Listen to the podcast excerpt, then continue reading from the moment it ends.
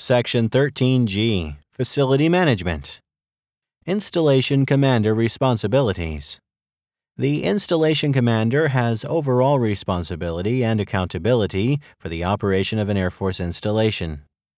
The Major Command and Installation Commander, assisted by the Base Civil Engineer, are responsible for the following develop, operate, maintain, and control the use of Air Force facilities in compliance with applicable Department of Defense and Air Force policies and procedures.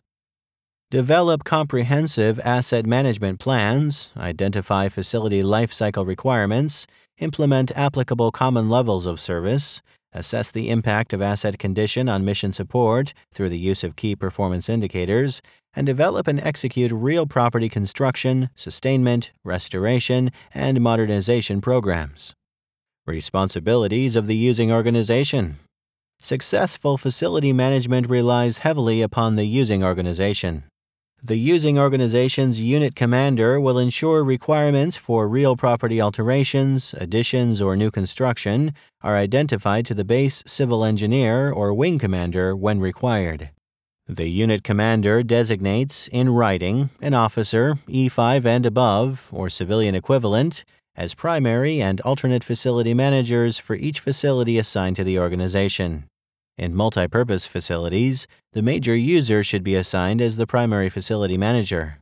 Other organizations using a portion of a multipurpose facility are encouraged to appoint an alternate facility manager for their respective area.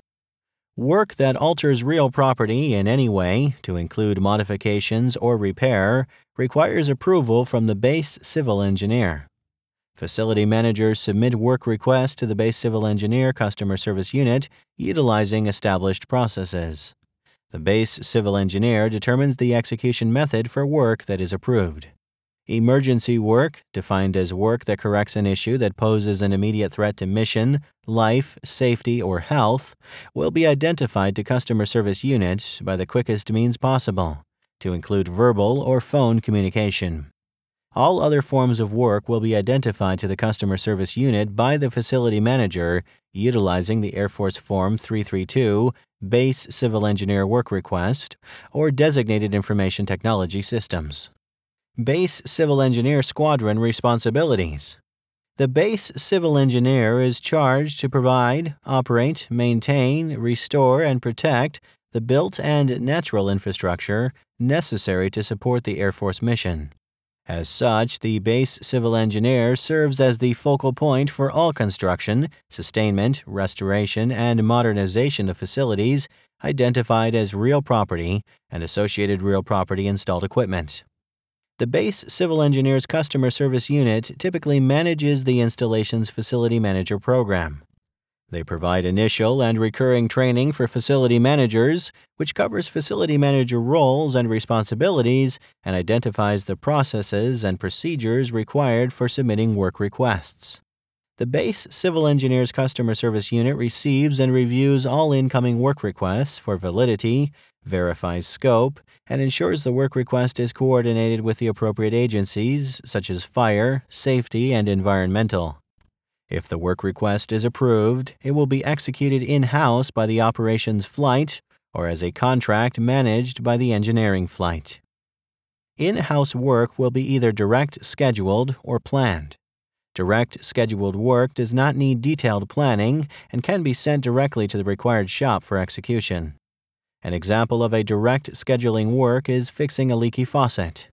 Planned work is typically more complex and requires detailed planning, scheduling of multiple shops, and lead time for material acquisition. An example of planned work is relocating a doorway and associated exit signs to accommodate the new layout.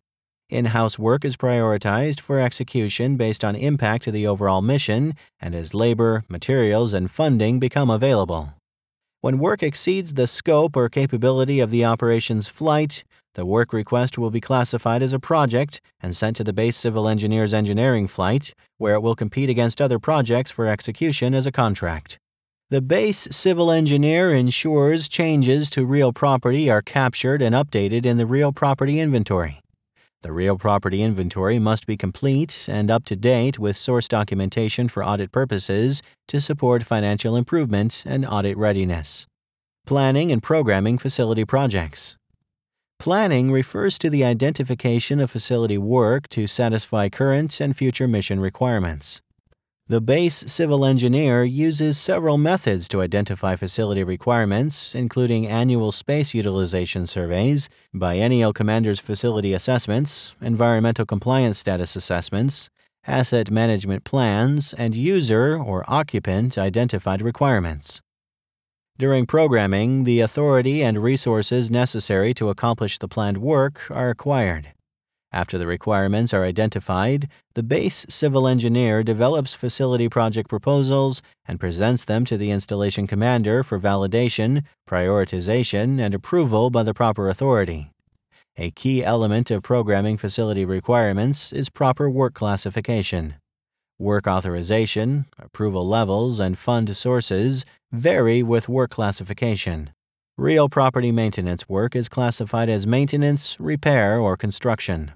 Operations and maintenance appropriation funded unspecified minor military construction projects may not exceed $1 million. The threshold for using operation and maintenance funding for laboratory revitalization on specified minor military construction projects is $4 million. Real property records. Air Force leadership, Department of Defense, and Congress utilize real property inventory to make planning, programming, and budgeting decisions. The real property inventory forms an audit trail that begins when a facility is constructed and includes all costs for any alterations and improvements accomplished by military construction and minor construction, to include self help or government purchase card work.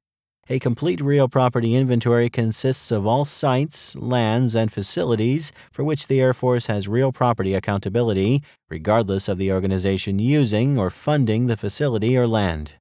Any activity leading to real property inventory additions, updates, or deletions must have proper approval documentation from the base civil engineer and filed with the real property officer as directed.